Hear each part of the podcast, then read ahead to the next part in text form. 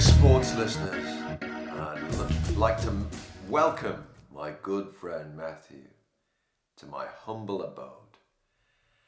This is two men on the run, and you're listening to the mother of all sports talk shows. Talk shows. Well, that's a good start, Jojo. Almost. so yeah, we're here. It's episode seven. Uh, we're at John Joe's this time recording. Uh, obviously, rules are, slowly being loosened on the uh, the lockdown. And um, today, we think we're going to sort of talk about something that we've, we've talked about quite a lot on our running and in our training runs and stuff uh, over over probably the last sort of two years. Really, we've briefly sort of discussed it and things like that. Um, which is the running aids, and wh- what I mean by that is sort of the, the natural aids in terms of helping the stuff you don't always think about when you when you as a runner. Um, so your nutrition, your recovery, your rest, um, your the the cross training side of things. Um, I know I'm extremely weak on that side, um, and then also some of those artificial things, some of the technologies that are coming out, stuff like that. So um, you know, from a basic as a, as a foam roller, um, which is easily accessible to, to a lot of people, um, and then to stuff like altitude tents, um, the sort of the right sort of running shoes, and um, various other pieces of tech, sports watches, the, the, the pluses and negatives of them, and, and, and the likes of Strava as well in that as a training aid. Um, so we'll uh, we'll we'll get into this. Yeah, looking forward to it. And natural running aids. We're talking sleep. How important is good sleep? And my, I know myself when I when I get it right, more and more recently, actually, you know, I'm functioning much better. Ten o'clock, get to bed. Ten p.m., live like a stoic. That's it. I mean, um, I know you quoted in uh, in one of the earlier podcasts, uh, Jumbo Elliott, uh, Villanova University coach from uh, yesteryear, and um, obviously his thing was like it was live like a clock. Um, and the importance of, of having that routine, and I think that's key. What exactly did he say? well, no, you know, for the listener. Oh yeah, yeah. For the so listener. it was it was eat, sleep, and shit. Um, you know, at the same time every day, live like a You clock. can't use those foul, foul, foul words in my home, sir. But uh, so you know that that routine and that routine is not only important for for your training and your running to have a routine, but it's important to get the right sort of sleep as well because sleep is essential for your recovery. You know, you're hitting miles and miles, um, doing speed sessions. You know, you might I've be got hitting a, the I've got, sorry to interrupt. I've got a, I've got a top tip, top tip Top tip. for good quality sleep. Would you like to hear? Go on, John Joe. Okay, ladies and gentlemen, what you need to do, you need to get to bed for 10, 10 o'clock. We've already said that. And why is that a good time? Because you're going to be getting into a good routine. You're going to be going to bed early. You're going to be getting up early, and you're going to be getting more from your day, and you're going to be functioning on a higher level. You know, you're going to have more energy, uh, more awareness, and your focus in all the other things that you do as well. Whether you're at school, college, or you know just your job, um, you're going to have that real focus, and life's going to be easier, but better. You're going to have more quality in everything that you do. But it's not just about that 10 o'clock. This is my opinion, okay? People can disagree. And please write into us, write in, Well, send us a voice message or something. send like us a voice, yeah, a message. Um, write in. Well, I'm living in the, the ancient Greek Greek time, yeah. yeah. In. on a stone tablet. Stone tablet. um, what you need to do is prepare yourself for sleep. This is pivotal. Prepare, how do you prepare yourself in the modern age? Well, it's very simple, ladies and gentlemen. What you need to do is switch off your phones. Bloody hell. How many people are mauling with their phones all day long? Pathetic. Switch them off. Switch them off. Give yourself a break. But you've got to do it at least an hour before. At least. So you're talking nine o'clock now. If you want good routine, that is, and a lot of people don't even care. They're not even aware of it. But if you're really serious about a good routine, this is my suggestion. Okay? Just a suggestion. Switch off your phone. Switch off your radio. Switch off your television if you've got one. Um, Um, switch off all this stuff and just calm down. Breathe. Don't be having any arguments with your loved ones if you've got any, you know. Don't be having any arguments with your family. Breathe. Calm down. Relax. And if you're going to read something, make sure it's more pleasant, you know. You don't want a, a murder mystery. And you know what? I think you'll find when you do gently lay yourself down, you're going to drift off much more easily into the nether Netherland. And I've not you tried, you know, candles and scents and all these other things, but perhaps that's also an option.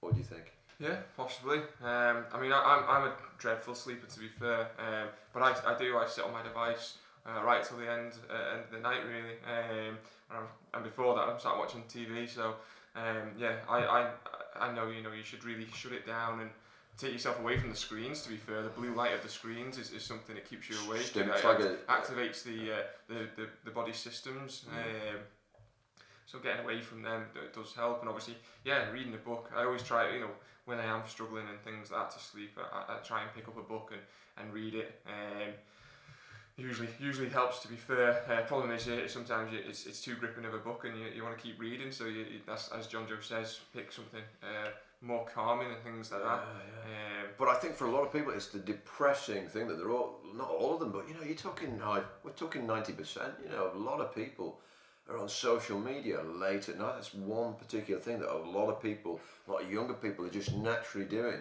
And they're not thinking, not aware perhaps of, of the bad habits that, that maybe have been passed on by parenting and whatnot. And they're not aware of stepping right away from that and the positives of doing so.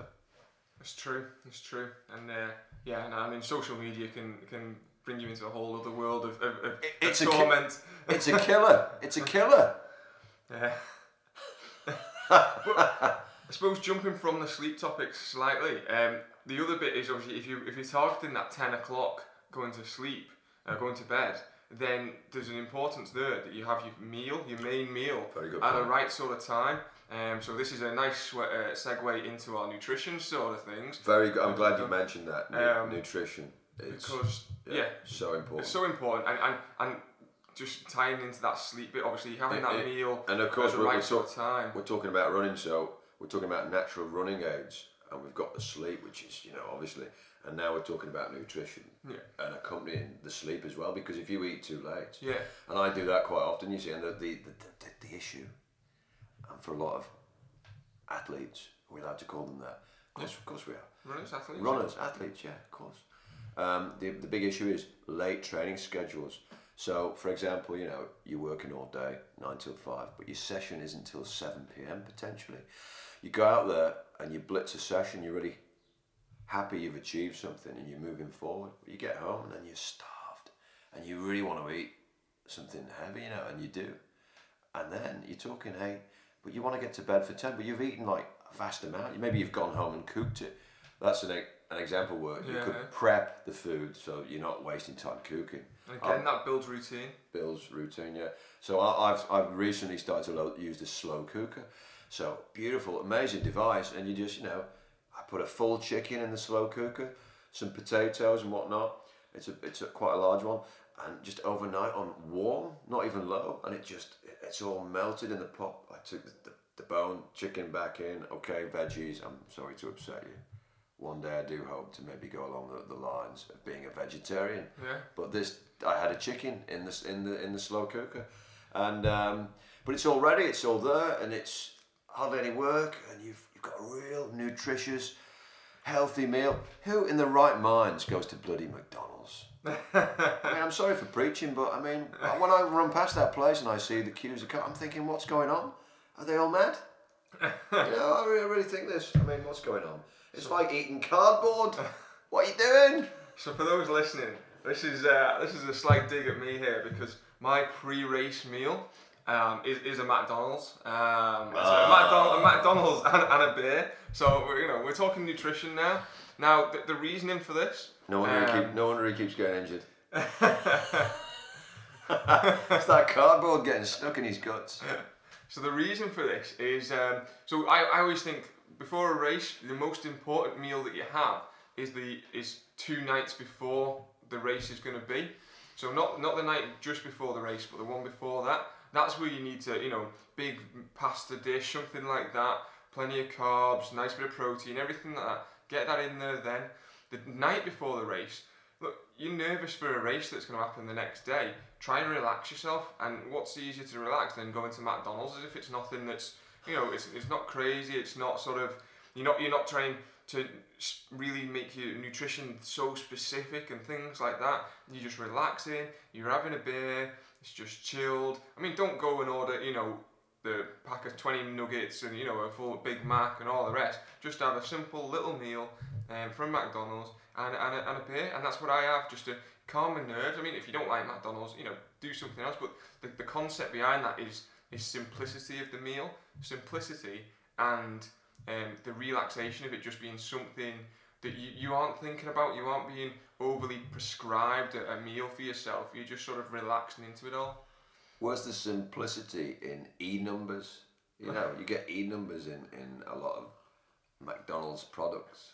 Well, you do. You know, where, where's the simplicity in that? Well, yeah, from you know when you start to look down at the, at the micronutrients of it, of course it's going to be. But it's it's the calming nerve nerves of, of the whole thing of just sort of it's as if it's you know it's not a big thing the race the, the, the, the next day because in the morning you're going to be nervous. Actually, you're going to build it up, so you don't want to take and use all all that excessive energy the night before when you should be trying to relax before the race. It's You- just you see- calm. You see, I've got some I've got some questions here because I'm not. I've been thinking about your theory.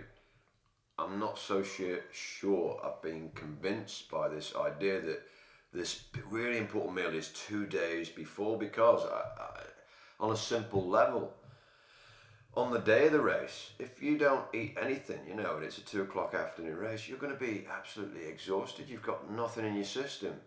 So, just on that very nature that you've not had anything, if you race at two o'clock and you don't have anything, just a, a couple of drinks, a lot of people, certainly myself, would go into that race and be a bit dead, you know. So this idea that this meal two days before is really important, I'm sure it is important, but surely meals just prior to the race is also equally as important. Yeah, getting your getting your breakfast and things like that on race day um, right is, is is key as well. Um, but it's more of a it's not the fuel necessarily that's going to carry you through that race. That that that's that meal that two days before that build up.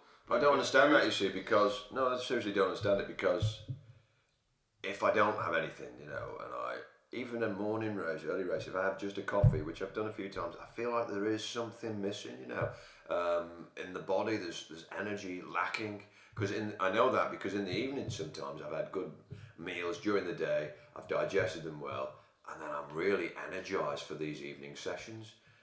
Um, a lot of races are not in the evenings. The, the, we do get some, but um, I feel better. So, wh- where does that relate to the idea that the, the, the meal is so important two days prior, but you know less so? Um, so it's, it's uh, like I say, it's not less so um, of the of the morning of the race and things that. That's key because and because that meal is the last meal you'll have before you race. So it's got to be again, it's got to be something simple in a way. You go over the top with your breakfast on that day. You decide to have a full English or something like that. It's going to be a lot of weight in the stomach there. Um, the same again. You know, I quite like to have porridge, but on race day I try and avoid porridge because again, it, it can be quite heavy. It's quite a, a heavy sort of substance. Um, I mean, that's my personal choice on that. I mean, you and quite you quite often has just had a black coffee, haven't you? yeah, yeah, On yeah. the morning of a morning race. Oh yeah, yeah. Just a black coffee, nothing. Just a black coffee. To be fair, usually an espresso. So Espresso, you're talking a little, the little tiny black coffee. You know, really what about high water? caffeine. Water. Yeah, I'll keep just keep sipping. Um, just keep sipping water as I, as I go towards the race. There's so much, so much. Uh, you know, when, the more you read, the you know, there's so much. Uh, what's the word? Conflatory. What's the word? So, com, you know, Conflicting. com- conflicting. conflicting and and and um, in regards to nutrition because you know I read something recently and you know you got to drink a liter th- oh, three was it liter and a half before ninety minutes before you train? Liter and a half. That's like two and a half pints isn't it? Um, now there's some great stuff in this article but then I thought well hang on a minute. If I, tried that and I, I'm, I, need uh, you know I need the toilet all the way through Oh, the, the, um, every every you know. So you go into a race and you adopt those kind of principles, you're going to be in a potentially difficult situation depending on the distance of the race. Well, Um, well, yeah, that's it. I mean, you know, so- I, I know anyone who's run with me on a Sunday morning long run knows that um, if I've uh, made the mistake of having a glass of water before coming out, um, I'm, I'm like a dog uh, setting me uh, my area sort of thing, having to go pee every uh, every sort of couple of miles or so. So mo- it's, uh, moving on quickly. but um, you know, it, it is, it, it, and everyone's unique, everyone's different. So obviously, I, you know, I'm saying McDonald's sort of thing, but what I'm saying there is something simple, something you know isn't going to affect your stomach and things like that. So, and that comes the same across nutrition. There's there is so many different things. There's so many things to read and stuff like that. Um, you've got to find what works for you, but obviously, to find what works for you, you've got to hear what other people are doing and then test that out yourself. And, and that very much comes into training principles as well. You, you've got to find the right training, and, and so you know that, that that relates to that also. we, we mentioned Jumbo, you know, don't change things, uh, live like a clock. And yet, you, for example, you're having porridge every day of the week, Yeah. and then race day, you have two Weetabix. I mean, you've changed something, you know, do you know what I mean? Yeah, yeah. And, and David Devine, um, I've been running re- recently, bronze medalist and a gold medalist in the Com- Commonwealth Pa- Paralympics. Yeah. Top, top runner. He told me the other day, fine running machine, that he could only stomach two Weetabix, you know, race day before the race. Yeah. Um, now I don't know what he's having all the other days of the week, but um, I imagine it could well be porridge. I should have asked that question. Um, but you're changing something, aren't you, on the day of the race? A lot of people are opting for Weetabix, two Weetabix the day. I've no, you know, listening to people. Uh, Tom Rogerson was another guy. Two Weetabix, you know, two Weetabix. Um, what's what's the makeup of Weetabix? Is it, is it really anything in there? You know, like sort of something. It's you- different you grain, isn't it? Really, and stuff like that. I mean, I mean, I just I just go for two slices of brown toast. That's my sort of simple breakfast. Um, No, they, they, but they say bread is a, a no-no, don't they? They Because do it's sometimes, yeah, stodgy. stodgy, it, yeah. takes quite a long time to sort of go through your system. Three hours. Well, I tend to have it quite early on. I, I, I don't like to have it, and that's another one is finding when you can eat before you, you run, um, whether that's race day, whether that's training. Um, I'm, I'm very much I've found over the years that I need you know four hours plus. Of, of, you know the food I, I put in my system before I go and run and things like that. Otherwise, I do just feel uh, slightly heavy, slightly bloated from it. Now, moving on to the topic of foods generally, um, like I've heard quite recently, beetroot. People keep shouting beetroot at me. You know, what, what do you want me to do? Just eat boot, beetroot all day long and drink the juice. That's going to really help my running, I'm sure. But it's all about balance, isn't it? But the thing is, people, when you look at people's diets, there's very little balance to the majority of people, especially when they're eating McDonald's. I mean, what's going on there? But you know, you, for me, I think I eat very healthily you know, vegetables, fruits, potatoes, pastas. Um, I'm cooking from scratch. That's really important. If you get yourself a cookbook, it's not hard. You know, do some home cooking. Yes, you know what's going in there. But you know, my big mistake is race day. I get a bit sort of fidgety, and I start maybe overthinking it. And um, I've heard stories of you having about four or five breakfasts before you go for the race. Almost. Um, I think where I go wrong, yeah, I start to natural. Actually, it's not just me. This idea that you, you're fueling yourself for the race on race day, and as you say, it's not you know two days before this idea. So on the day, naturally you think, oh, I need something for this race, and you've got it into your mind, and you may not even be hungry because you've you've eaten late the night before, and you've had something just because you've this idea, and then of course you pay the price because you're getting stitches and all sorts of you know you just don't feel right. Yeah. Yeah. So what what kind of you know you you mentioned beetroot recently to me. What kind of what what are you talking about in regards to general diet for a runner? So I mean, you know, the I think the, the, the thing with beetroot and things like that is um, obviously what beetroot uh, contains is quite high in iron. So um, I know when I went, I don't really eat beetroot that much at all. But when I went to uh, Font Romeu, uh, the high altitude training centre back in, we're talking 2017.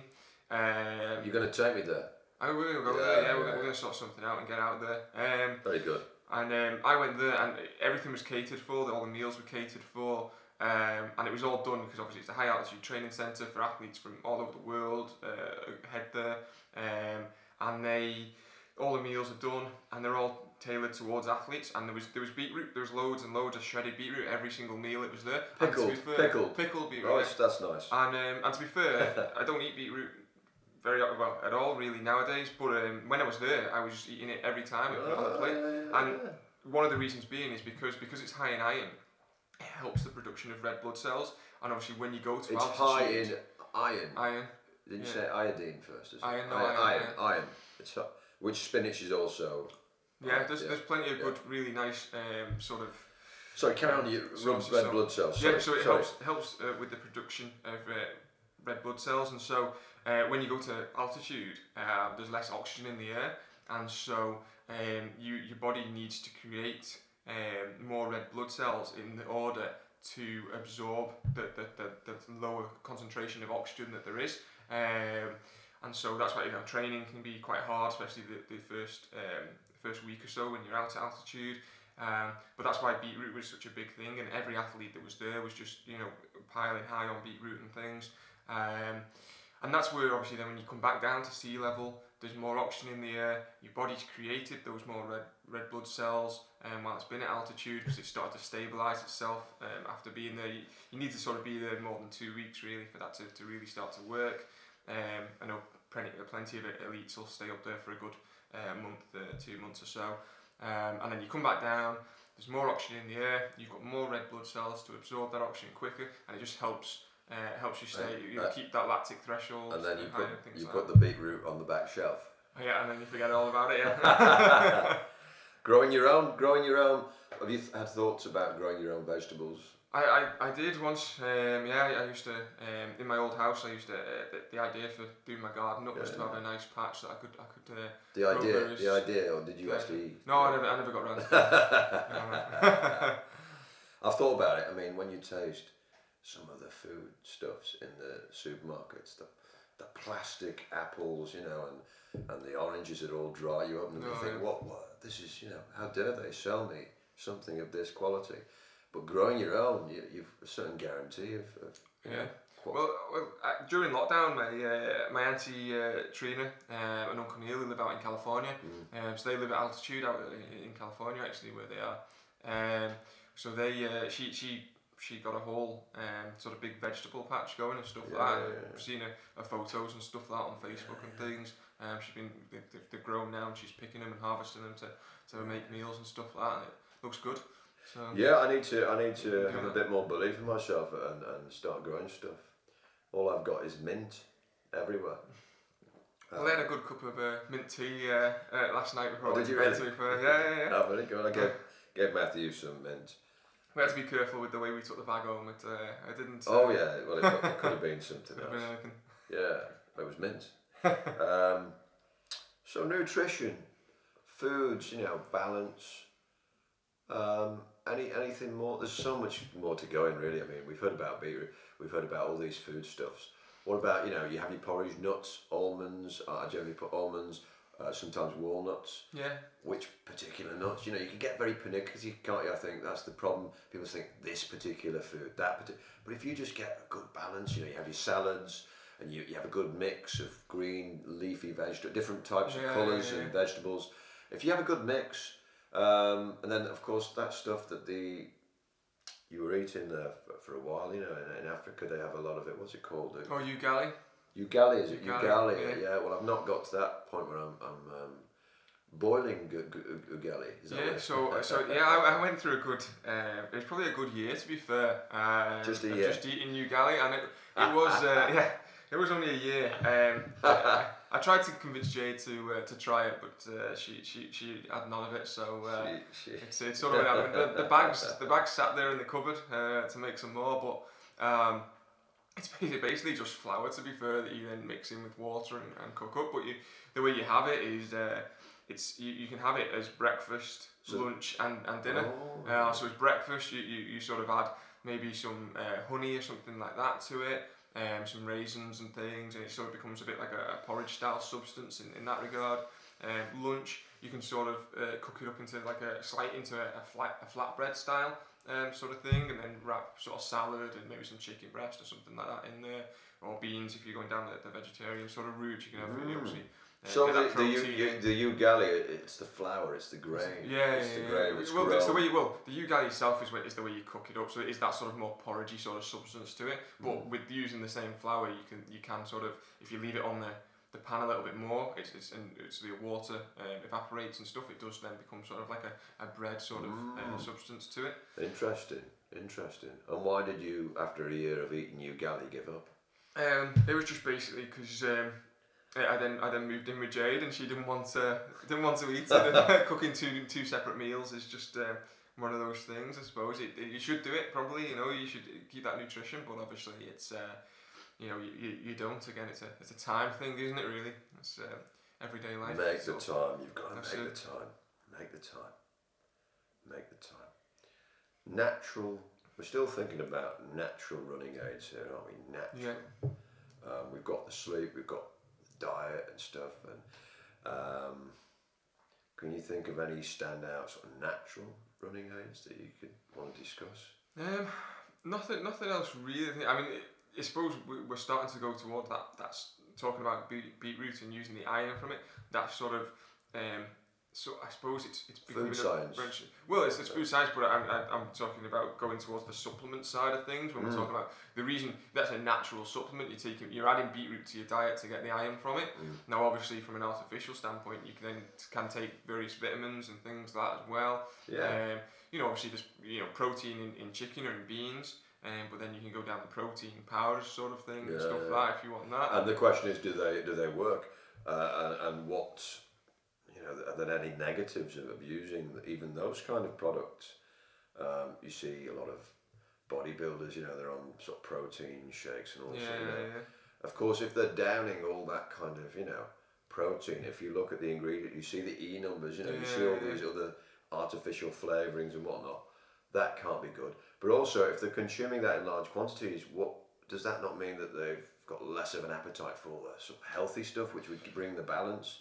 So, Yeah, I mean, I, I mean, uh, you know, for, with protein powder, for example, for me, I always think, you know, the, the amount you get in a protein shake, the, the amount of protein you get from that, um, unless it's an extremely sort of high concentration one, it's the same as you'd get from eating a, a chicken breast. really, You know, 20 grams of protein, you know what I mean? Okay, And I, do, I always sort of think, surely it's more enjoyable um, to eat the real, to eat the real yeah, thing yeah. rather than. The, I mean, I suppose it's a time restraint. You sit down, cook a meal, it's but I think that's better to sit down and do that, and Uh, you get all the the extra vegetation and things like that with it as well. Whereas you don't get that if you just you know shot in a, a protein shake back. And by, by the way, we say the real thing. There's also the option, of course, organic. You know, the real thing chicken. You know, apparently a lot of these chickens are now being injected with uh, you know, certain to make them appear better on the shelf. You know, you could go down the line of organic, which would be, well, yeah, yeah. and imagine it would be better. Yeah. Or obviously, Um, you know, if you're not going to go the obviously if you're vegetarian, a vegan sort of thing, various beans, the big you know mixed bean sort of salads, things like that. Everything really high protein. Um, I mean, through the winter, that's the majority of what me and Jade eat is is a vegetarian uh, sort of meal really across the week. We have we have salmon once a week. Um, and then we'll have a, a, a we, what we call our cheat day where we'll have something that you know a pizza or something like that but rest of the week is, is usually sort of vegetarian chili uh, various sort of vegetarian stews and stuff like that and things so Yeah, I love the idea of, of maybe working towards that um, at some point, you know, becoming a vegetarian. Uh, for ethical reasons as well, you know, the way uh, meat, produ- meat is produced. Um, I think, I imagine if we saw what went on, we'd perhaps think twice before we bought a chicken, even, you know. well, yeah. well I think if Um, we start sourcing it um, like the talks are from, from America rather than Oh, EU yeah. where the regulations on stuff is, is quite different and they're um, you know chlorinated chickens and things I like believe that. they dip the chick. The Americans, is this right? They what do they do? They dip the chickens in. chlorine is chlorine is it chlorine I think so. something like that I think so. They don't even. I don't know what they do. They, they do some preserve some longer isn't it and stuff some odd, odd odd practices, Mhm. But it's all to save. It's basically to save money, isn't Yeah, it? In, the, yeah, in yeah. the work, you know. So which you don't want to be doing that. You know, you want to be. It's so important that you get the very best quality, and when you start go, thinking about profiteering, which is always going to happen, but and uh, chlorinated chicken. Oh dear me, yeah, yeah. So moving on to maybe the, the tools in regards to, you know, supplementing one's running. So you're moving away from the natural world into the more sort of, for example, altitude tents. I mean, what is Matthew? What is all that about? I mean, you you've been you were sleeping in a tent there for a few years. Was that really doing you any favors?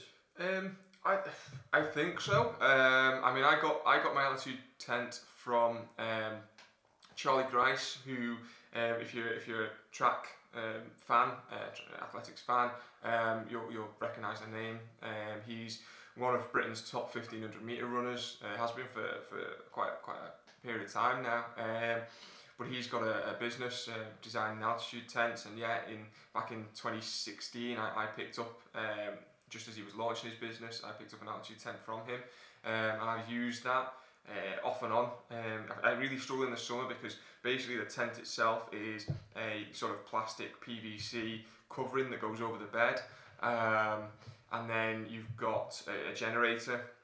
Um, and basically, the way the generator is working is it's um, reducing the volume of oxygen um, in, in not just um, the volume of oxygen, the percentage actually within the concentration within the air itself um, of oxygen to um, sort of mirror what it's like at altitude. So you get that benefit of creating more red blood cells and things. Now to get that benefit, you have to actually be in the tent for a minimum of sort of 10 hours. So again, that helps with getting a, a, a better sleep, more rested by being in, in that. If you can try and get that get in there. Um, now you know it sort of takes three or four weeks to start to take effect. Um, I really noticed it to be fair when I when I first started using it. I, I, I felt the benefits both in my in my training and racing. Um, I have sort of struggled uh, the last the last couple of years getting it right because now obviously there's me and Jade in the tent, so it's it's a lot warmer, a lot warmer in the tent now. Um, we we we bought a couple different tents to try and get them that, that maybe are a little bit more room and things like that, so it's a little bit easier and less stuffy within the tent. Um, I think we've we've got one now that hopefully when it gets back cooler for the winter, we'll we'll we'll use that this uh, this coming winter again. Um, less oxygen in it. You don't feel that when you're in. Do you feel that? Like? Yeah, yeah. So, So, when you're trying to sleep, you, you're gasping for breath. a little bit. It, it's it's quite hard work. Um, the first probably the first week of using it, um, you sort of struggle. It, it actually stops you sleeping a little bit because you, your body.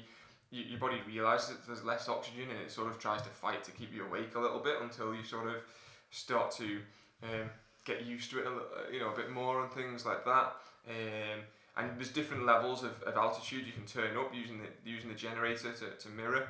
Um, so it goes up to 18,000 feet is the highest point that, that, that, that this goes to. And you, to be fair, you can get an adapter to send it up higher actually if you were using it for say preparing to go to Everest or something like that.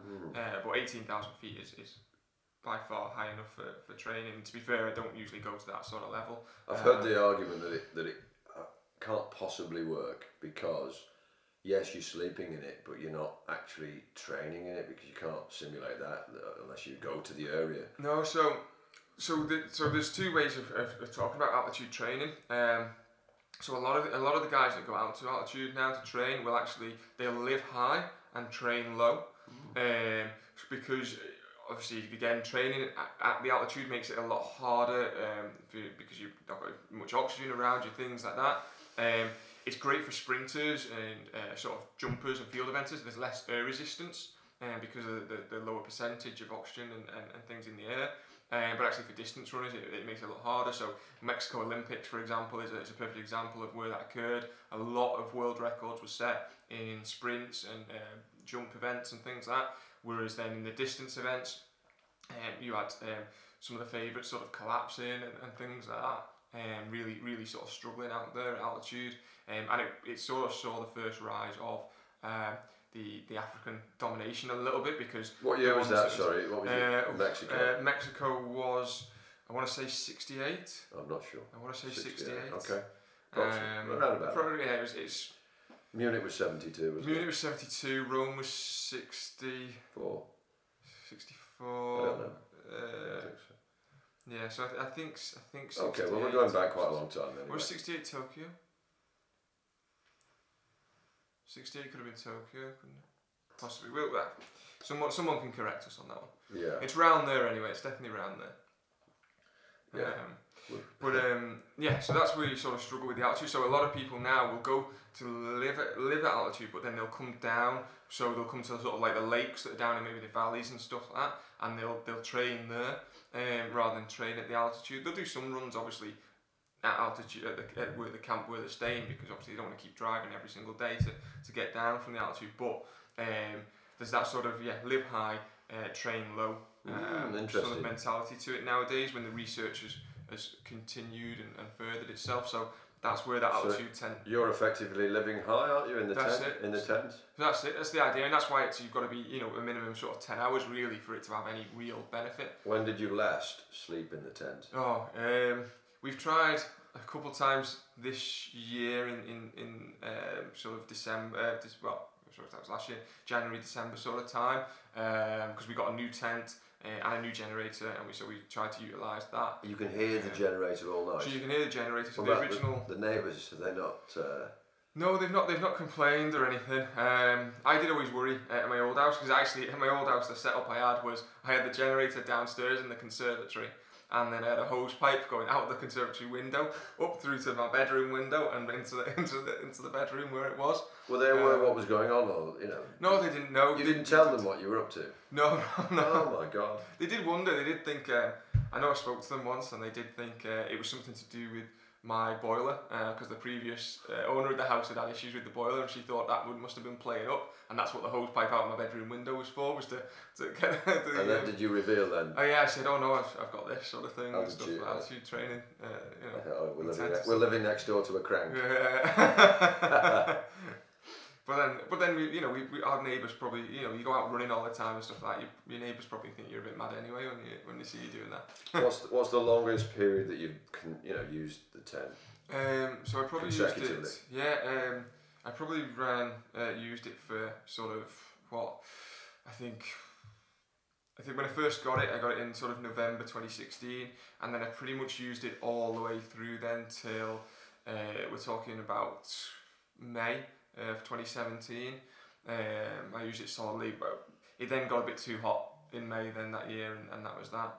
Um, And you you, So- you gave up and um, you went back to it in the winter of 2017, or Um, yeah, I tried again in, in tw- uh, yeah winter 2017. Went back to using it. Um, again, probably probably didn't use it as long that year. Um, no, I probably used it through to about February or something like that. To be fair, so if you're going to get an altitude tent, there are benefits just for using it for six months of the year or three months. What's the minimum sort of? so you want at least you've got to, you've got to really be using it for about three weeks. Um, Three weeks to see some to, to benefits. start to get some benefits. But what happens when when you does it not once you've stopped using it? The, the benefits.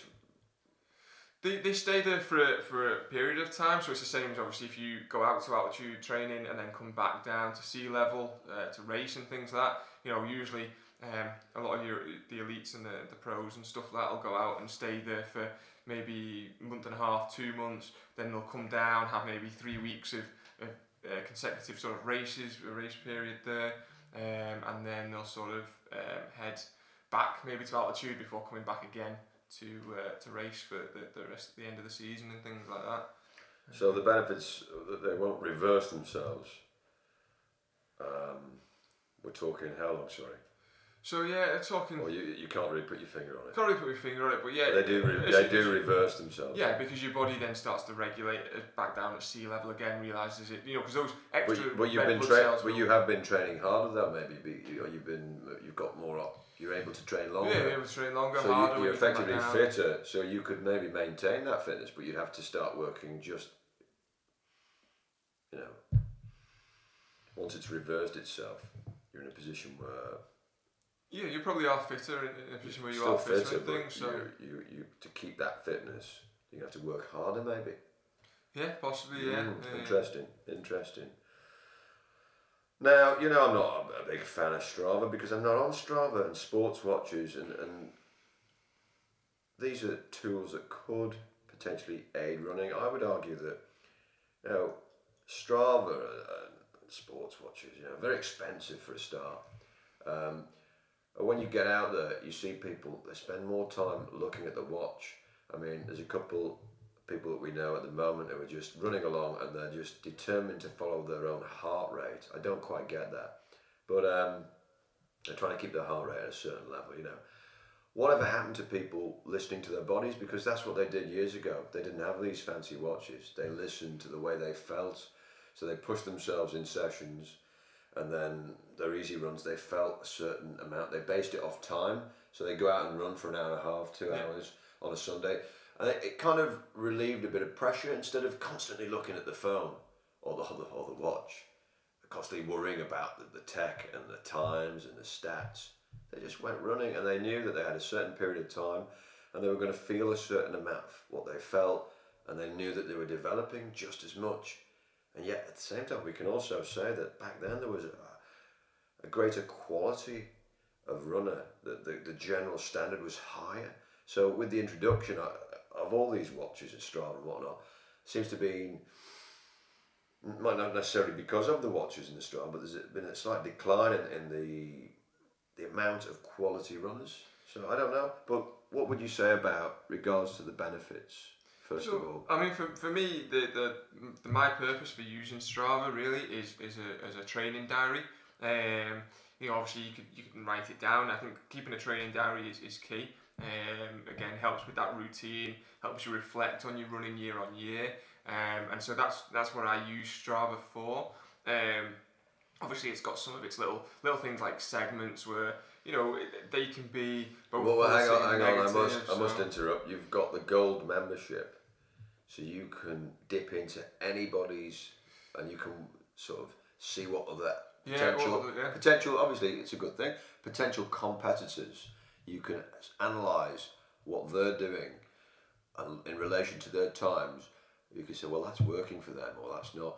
You can ge- make a general study of people who are using the technology, at least. Yeah, so yeah, you can And, you and- do you do make use of that. Yeah, um, and you can look at sort of, I suppose, um, you know, those athletes that are in that, that next tier above. Um, you know, I, I uh, follow a couple of the guys from uh, the North Arizona Elite Squad, uh, so Scott Fauble and stuff like that, uh, American uh, marathon runner. Um, and then a couple of the British guys, you know, uh, Johnny Mellor's on there. I've known Johnny for, for years. Um, Liverpool Harrier. Um, How do you know that they're, how do you know that they're recording every run? well, though? that's it. The, the, So you, you- know, you the don't chances know. are There's no- no, you don't, and, and the chances are they're probably not recording every run because obviously, you know, there's things they're happy to post. I mean, some of them now, obviously, if they're getting sponsorship and stuff, then the chances are Strava, the way it works, is, is a bit of a so, uh, is a social media network for runners. So by posting their runs and stuff, uh, the sponsors, you know, can utilize all how many people engage and all that sort of stuff in it. Um, so I suppose you know when they get into that sort of level, they, they you know maybe they are posting them because that's going to impact on the sponsorship, the funds that are coming in from the sponsors. Um, but um, you know, it, it's it's it's nice to sort of see. I know the likes of um, Callum and Derek Hawkins used to be on Strava quite a lot, and I used to sort of follow their runs. Uh, but they they have come away from it. I don't see them post very Well, what's often the, anymore. do, you know, do, you, do you have a, an inkling as to the reason why? No, I, well, I, I don't really. Possibly you know they don't want to. They don't want people sort of seeing what they're doing and, and you know keep it to themselves. You know, cause like, Because you- don't- like you say, your competitors can can see it, and if they know you, like say they, you pick up an injury and you know clearly you, it, that's written on your run or something like that, then your competitor knows about it and going into a, a race that might still be six weeks, you know, down the line or twelve weeks down the line, they know at some point in your training you had that bit of a niggle and they can utilise that in their head to think, well, you know, this is where we push on and And they know that you've got a niggle bit, so- because you've stopped posting runs. basically. Well, well, that or because if you're using it like I would, like I am for as a training diary, you title you run. You know, I, at the moment my left Achilles is sore, so if it's been out and I've struggled on a run, I'm putting down, you know, But left you- Achilles, left Yeah. Achilles sore this uh, yeah, that run. but, but you wouldn't need to write that, obviously. But by not having any more runs, you, you imagine this. But well, this Well, yeah. person's off the radar, but he could have come off the strap. He could have just come off it, So yeah. it doesn't need, doesn't really need to let you know people don't. He doesn't have to tell them that he's No, no, injured, no. does he? And the, the thing is, you can put your Strava to private, to be fair, and then just use it as that is for your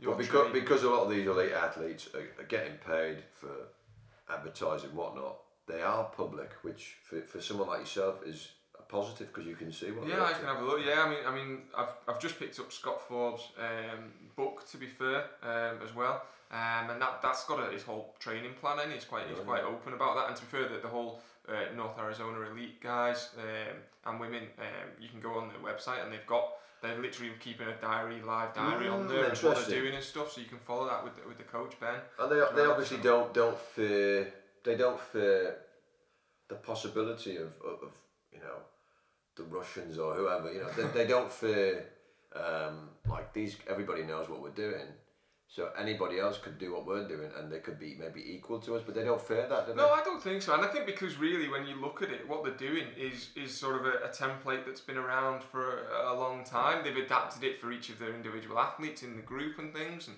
and stuff. But it, you know, there's very much a lot of following of, of stuff like Lydiard sort of principles and things like that.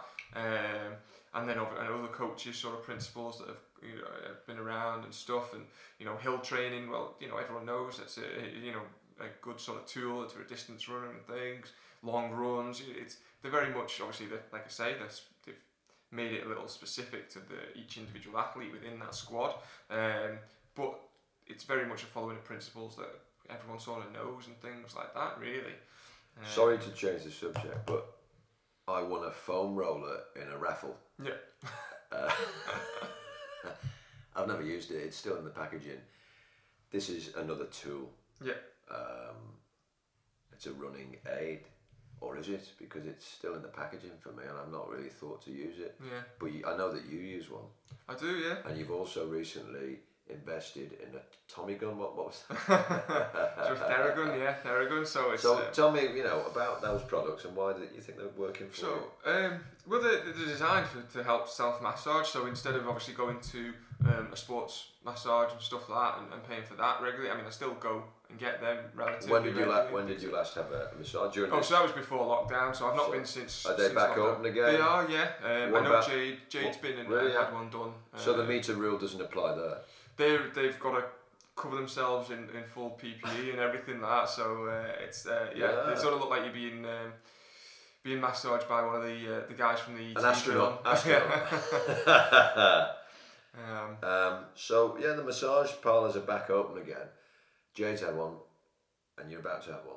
How often would you have um, uh, one? Uh, so when I was going regularly, um, I used to go sort of every two weeks. really, uh, yeah, yeah, every two and then what's that going to set you back? Thirty pounds. Yeah, about thirty pounds. Yeah, for the for Mm. the hour or so. Um, but it was worth it. You know, it used to sort of really, really loosen, get the muscles. Was know, this for relaxation or both, or No, it was for um, particularly? for work, for, for, for running, for training, sort of what, practice. when you went in there, you said you were a runner.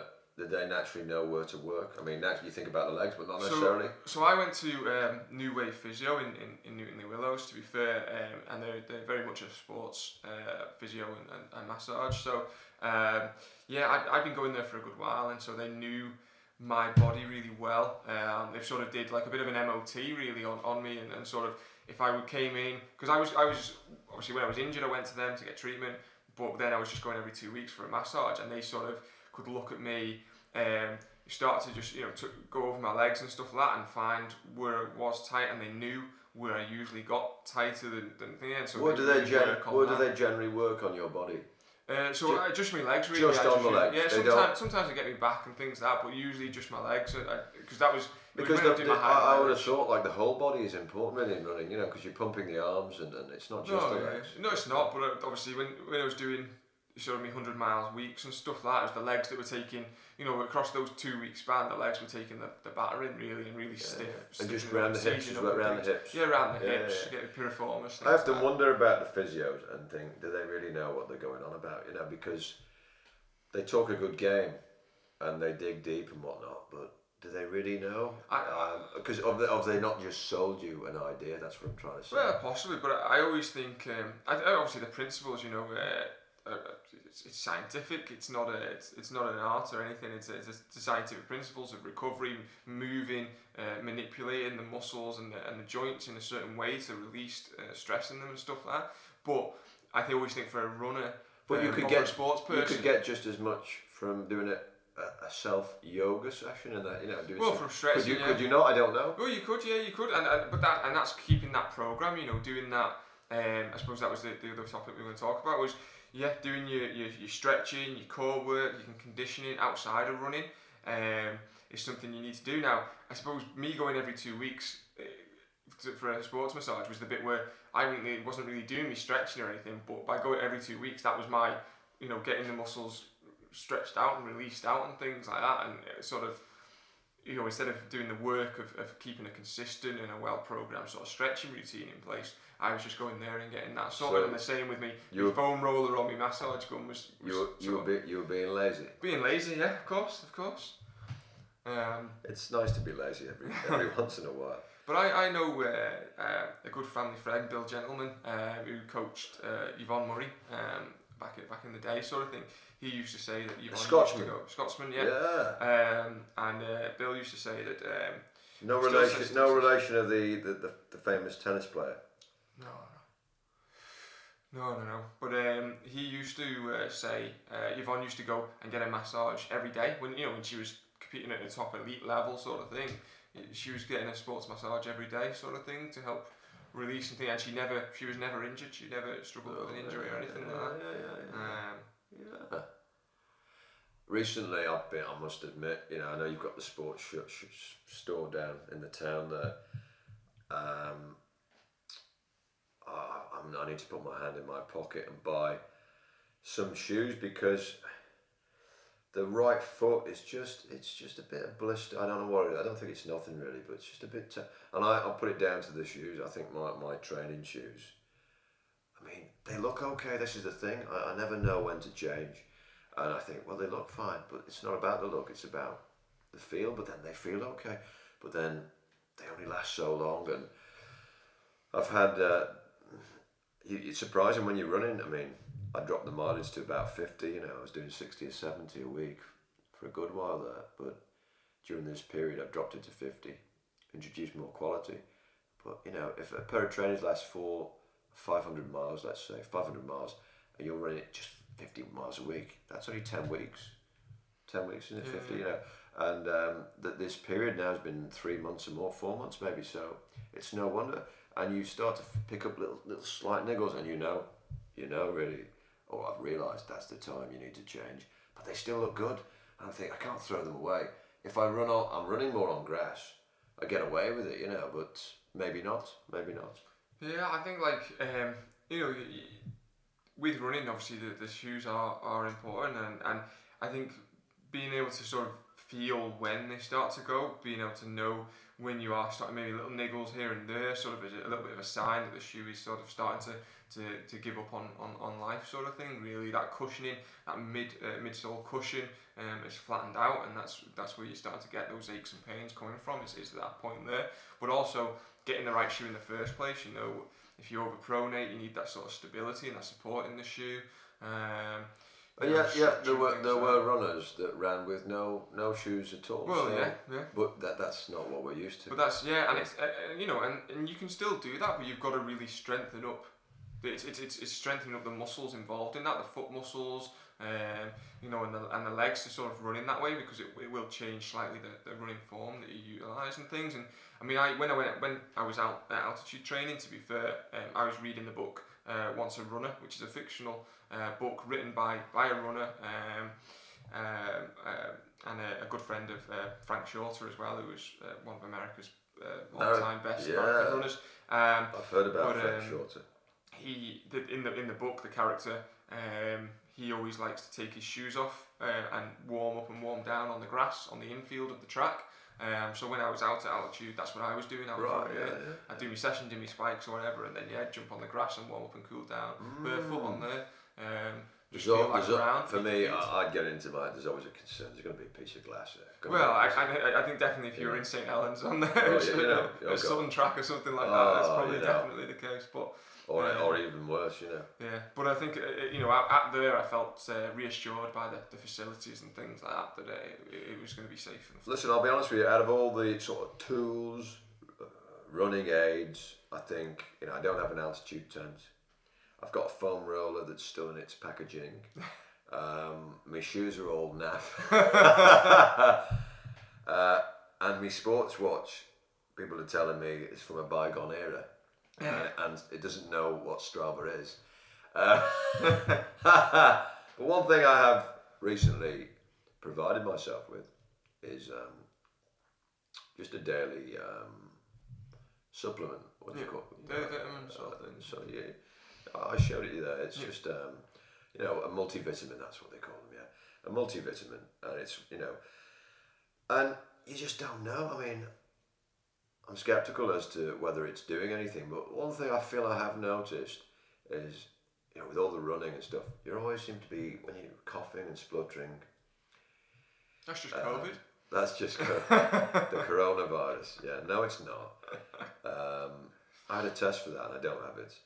Um, I could have it now though. Uh, um, so I'm taking this and um, I've got like sort of three months supply of it. So yeah, try. I, I've forgotten the odd day, you know. Um, how do you combat that? You know, put them out, whatever. Um, I feel as though the throat and the sinuses. So that tells me that there must be something potentially missing from the diet if that is work, if that is key to the improvement on the sinuses. You know, um, there's something missing from the diet, but not necessarily. I think because you're running 50 miles a week, or 60 or 143 just in one week for you, Matthew. well, just one week. then you, you can have all the, the, the, the right foods and everything, um, but you could still be down on something because you, you're excessively training. Um, and then you didn't have to eat even more of those stuffs, perhaps. Um, you could be short of zinc or anything, you know, in your diet, you know, just one small thing because you, you're excessively training. So the multivitamin, I've got this feeling that maybe, but then I'm sure I've heard researchers say that they're, they're no good, they don't do anything, and then other people say, oh, they're great, you know. The contrast of opinion, um, it's very difficult, isn't it? yeah, and, and there's, gotta- you know, in all these things uh, that we've discussed, really, there's there's always the placebo effect of it. Um, you know, how much of it is is actually it is doing something, and how much is it just in your own head? It's having an effect, and I think sometimes that is for, for running. I always think that there is a huge aspect of the mental side of things, and I think that you know the, the, the placebo effect that these things can have um, whether they are working or not um, in doing the thing that they're meant to do, is just as beneficial. The placebo effect of life.